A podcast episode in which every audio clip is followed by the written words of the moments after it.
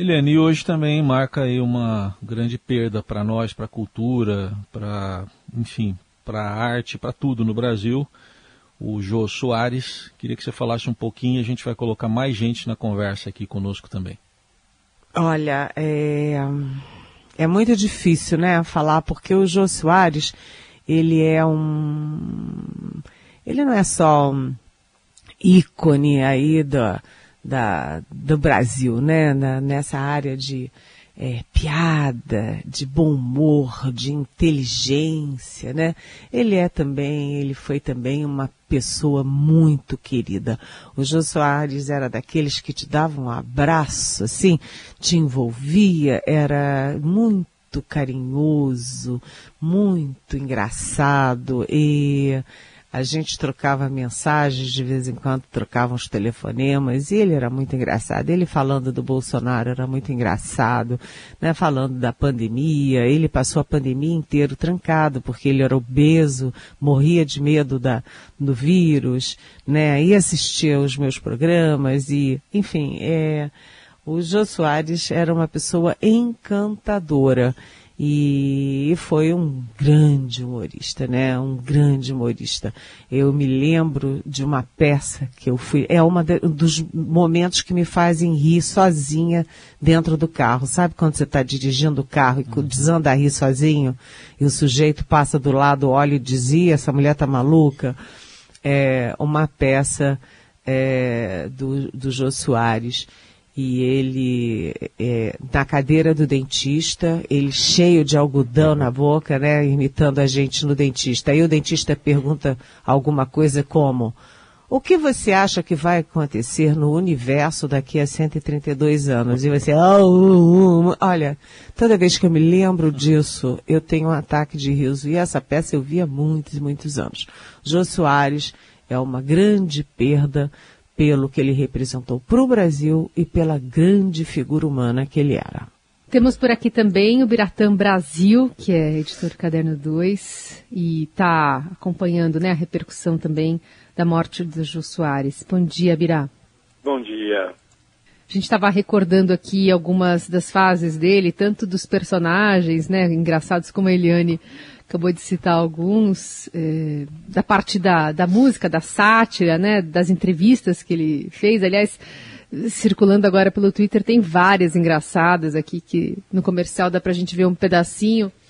Uma, por exemplo, com a Hebe Camargo, a Nair Belo, todo mundo rindo ali, de sair lágrimas, né, como um grande entrevistador. Mas ao longo, e observando, né, os personagens que ele levou à frente, como ele era atual, como ele falava já de coisas muito atuais, como ele contava a história do Brasil com tanta sátira e bom gosto, não? É verdade, O Jô era uma figura ímpar, né? Todo mundo está falando isso, mas era aquele artista, acho que do estilo renascentista, né?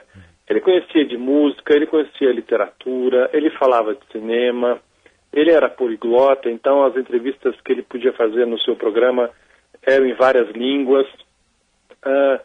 Ele parecia que ele entendia de tudo. Às vezes nas conversas ele até falava mais do que o entrevistado por causa disso.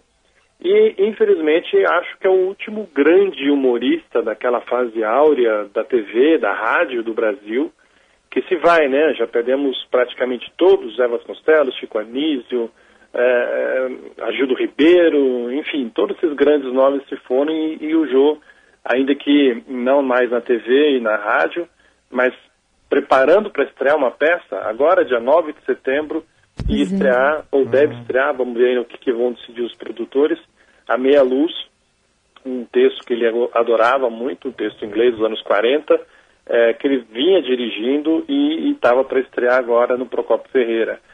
Então, assim, todo mundo vai sempre lembrar de um bordão, de uma entrevista, de um momento com o Jô Soares. Era aquela típica figura que faz parte da vida de todos, e sempre com um bom humor. Isso acho que é, na atual situação que a gente vive, então, um fato raro e muito bem-vindo. Então, é o tipo de artista que, ainda que, voltando a falar, não estava tanto na ativa como queria, mas deixou uma marca inigualável na cultura brasileira. Bom, você que acompanha, tanta coisa que você acompanha, Bira, mas a gente sabe que você se dedica muito à literatura também. E o Jô, escritor? O Jô, escritor. Agora, eu acho que era, talvez, das artes que ele lidava, aquele mais gostava ultimamente, mas que ele mesmo reconhecia que não era dos seus melhores atributos, assim. Era um escritor correto, gostava de romance policial, né? Essa peça, inclusive, que deve estrear, ou estrearia, tem um tom policial. Ele gostava muito de criar aqueles romances à la Agatha Christie, que você fica querendo saber qual é o assassino no final. Ele tinha uma boa habilidade na escrita, mas uma vez eu conversei com ele, ele deu risada, eu falei que eu gostava muito dele, mas quando ele falava, escrevia de humor, quando ele queria escrever mais sério, já não era tão interessante. Não, interessante sempre foi, mas não tinha a mesma vivacidade. Sim. Mas a sua autobiografia, os dois últimos livros que ele escreveu foram as autobiografias, né, que ele publicou em 16 e 18, se não me engano, são deliciosas. Aí quando ele fala de si mesmo, e na verdade ele dizia que ele queria escrever a autobiografia para falar dos outros. E é extraordinário a relação, são fascinantes as relações que ele teve com meio mundo no século passado, desde jovem, conhecendo artistas famosos aqui na Europa, nos Estados Unidos, como depois já mais de velho, enfim. Vale muito a pena ler a autobiografia para se deliciar, porque é gostosa, né? Aquele estilo gostoso dele de falar está repetido ali, e também conhecer como realmente esse homem, não à toa, tinha aquela cultura toda, porque ele manteve contato, era curioso, era interessado e manteve contato com muitas pessoas geniais que pouca gente na vida teria a chance de ter. Uhum. Uma pluralidade bastante grande. Estou vendo aqui um tweet, por exemplo, do Pelé, recentemente, falando que acorda triste com a notícia e, apesar daquela famosa fala do filme Não, eu não sou o Jô Soares, como profundo admirador, enfim, adoraria ter sido, escreveu o Rei Pelé, dentre tantas manifestações que a gente está vendo. E você sabe, Bira, que mais cedo a gente estava lembrando da fase apresentador de rádio, né, do Jô, passando aqui pela Eldorado, na década de 80, 90, com o Jam Session, e a gente tem um trechinho aqui para ilustrar também a nossa conversa. É a primeira vez que eu faço um programa de rádio na minha vida, e como comediante eu estou fazendo o caminho inverso de todo comediante brasileiro que começou no rádio e foi para a televisão. Eu comecei na televisão e acabei aqui no rádio fazendo um programa de jazz. O porquê desse programa de jazz? Em primeiro lugar, porque eu sou uma pessoa modestamente muito musical, e o jazz é a música da minha infância, é a música que eu ouvi desde cedo, é a música que eu gosto, e talvez eu tenha sido levado a gostar de jazz por causa do humor, por causa do humorista que existe em mim. E ela toca, através do blues, ela toca na tua melancolia, no banzo, né? Porque blues, o pessoal às vezes traduz como tristeza, nostalgia, é o que o nosso negro aqui sentia, chamava de banzo. Tô com banzo. O crioulo americano já dizia, I'm feeling the blues, man. E, por outro lado, toca na alegria também, porque todo músico de jazz, da época áurea do jazz, tinha em si todo um talento de comediante, era um showman no palco. Então essa ligação de humor e música é uma coisa que sempre me fascinou. A Night in Tunísia. A gente está ouvindo também outro trecho, ele tocando com o sexteto aí, e só para aproveitar para informar, já colocando o Igor Miller na conversa também, o Emanuel Bonfim nos avisa que hoje à noite, então, tem a íntegra, hein? A Rádio Eldorado vai colocar na íntegra um dos programas do Jô aqui da casa, hoje a partir das 21h, hein? É imperdível, 21h, então, um dos programas do Jô aqui na Eldorado. Igor, bom dia. Bom dia, Heisen, bom dia, Carol, bom dia, Lili, bom dia, Bira. Eu não sei nem por onde começar aqui. Estou emocionado com essa notícia de que é a fase Jam Session, né, do Jô Soares. Isso, é. O Jô Soares Jam Session foi um marco, eu lembro desse programa, eu lembro desse momento do Jô Soares em que eu assisti muito o Jô Soares. Então eu tô muito emocionado, o cara que marcou muito a vida da gente, muito emocionado em ouvir as histórias. E já vou perguntar aqui pro Bira, o Bira falou do livro do Jô, e o Bira foi um dos privilegiados que na época do lançamento conversou com ele, no escritório dele, na casa dele ali, né, o Bira? Foi, bom dia. Bom dia. Era um prazer visitar o Jô. Ele morava aqui em Higienópolis, bem no final da Avenida Higienópolis, no último prédio. Era interessante porque ele morava no último andar, mas ele tinha os últimos dois andares. Uhum. Então, o último era o seu lugar particular, e o primeiro é onde ele recebia as pessoas, onde ele mantinha um espaço que era para ensaios com a sua trupe, né, para teatro, e tinha a sua biblioteca, que eu adorava demais visitar a biblioteca dele. Uhum. Ele chegou a criar uma marca d'água especial, um desenho dele e um nome dele ali, então todos os livros dele tinham essa marca d'água. Tive o prazer de, nessa conversa com ele, receber um livro de presente com essa marca d'água.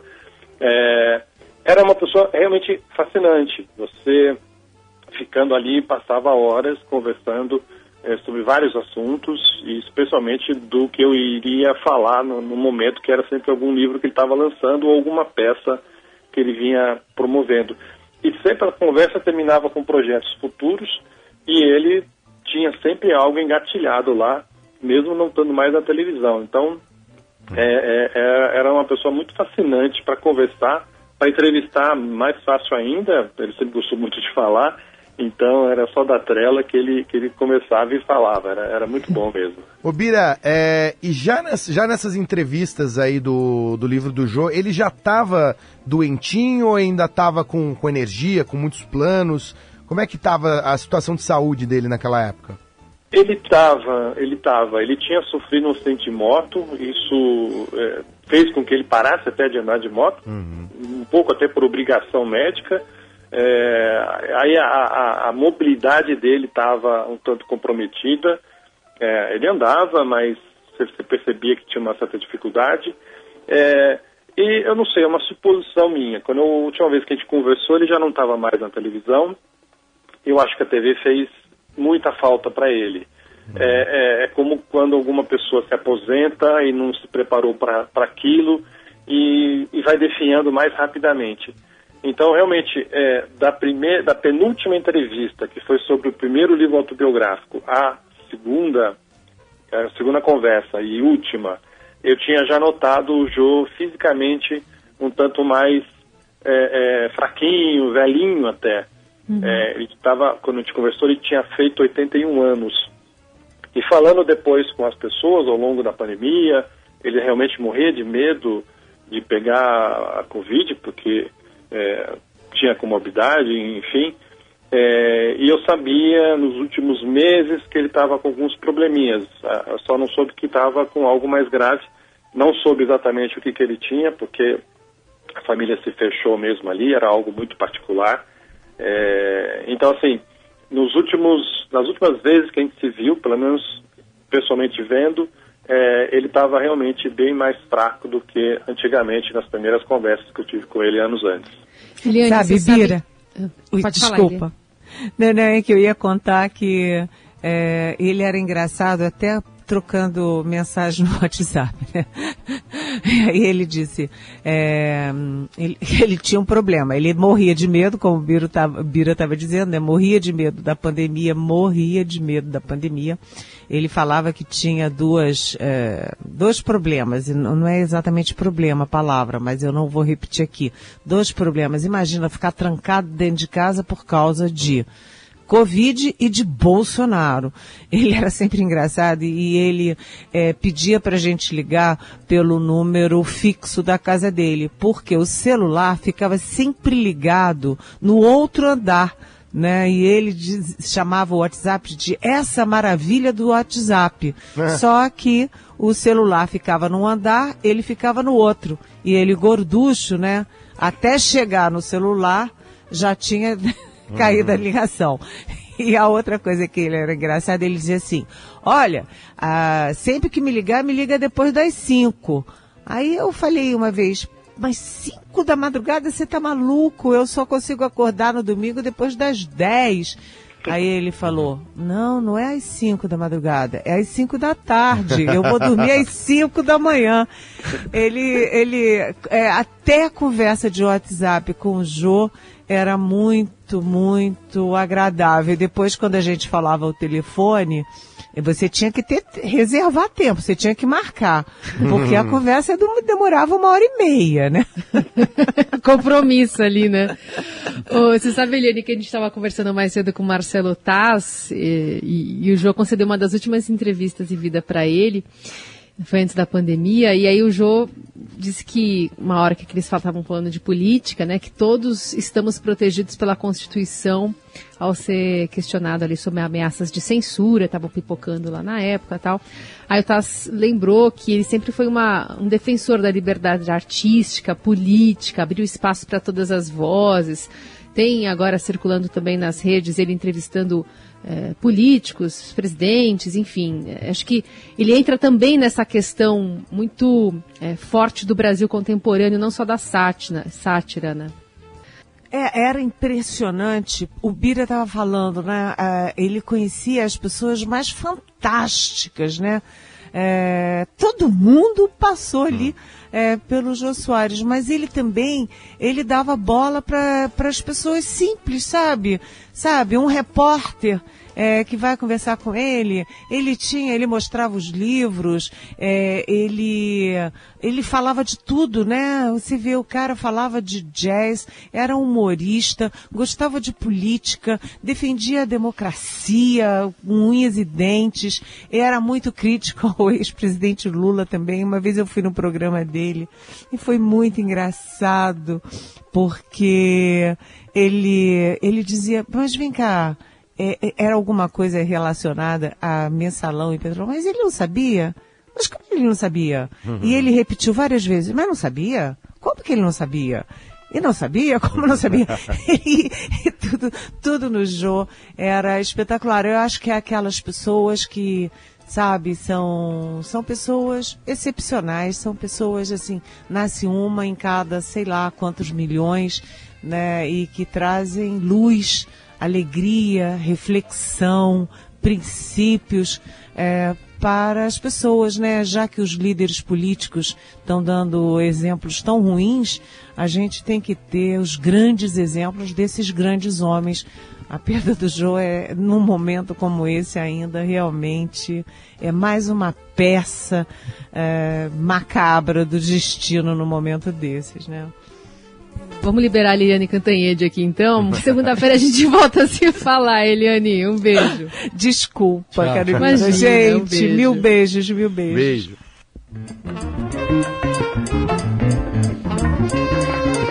É isso, Eldorado. Colocando um pouquinho mais de extensão aqui, de tamanho aqui no Jornal Eldorado, para a gente fazer essa homenagem, mas agradecendo também o Biratã Brasil, que ajudou a gente a analisar um pouquinho da carreira do Jô Soares, que se foi aos 84 anos. Obrigada, viu, Birá? Obrigado. Eu podia contar só uma historinha de censura envolvendo o Jô? Claro. É uma que ele conta, inclusive, no segundo volume dele de autobiografia.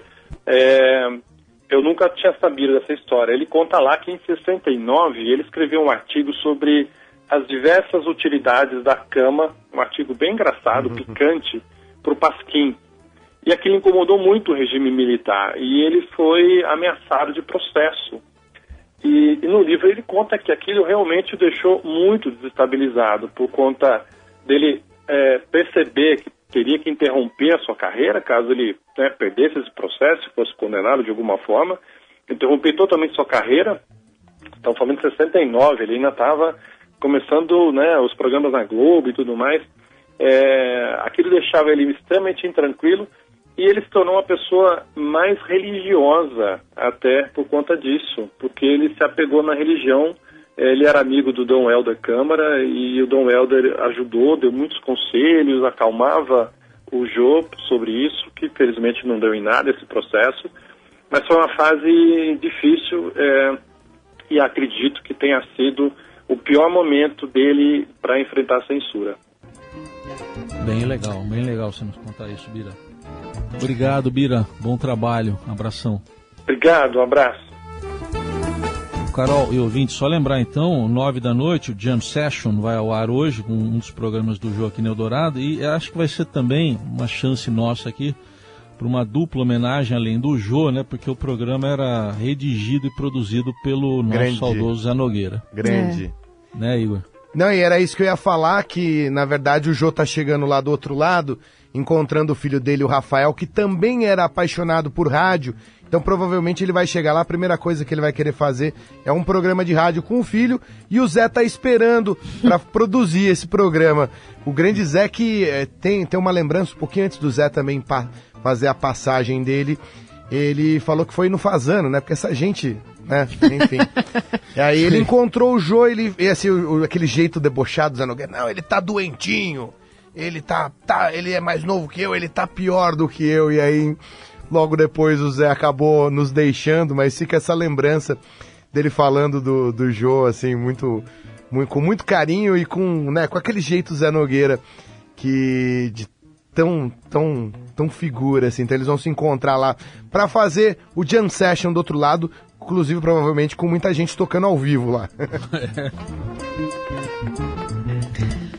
Muito bem, Jornal Dourado fica por aqui. Segunda-feira a gente está de volta a partir das 6h e a programação musical fica agora no comando de Igor Miller. Obrigada, gente, pela companhia. Valeu, gente. Obrigado. Bom fim de semana. Boa noite, obrigado e um beijo do gordo.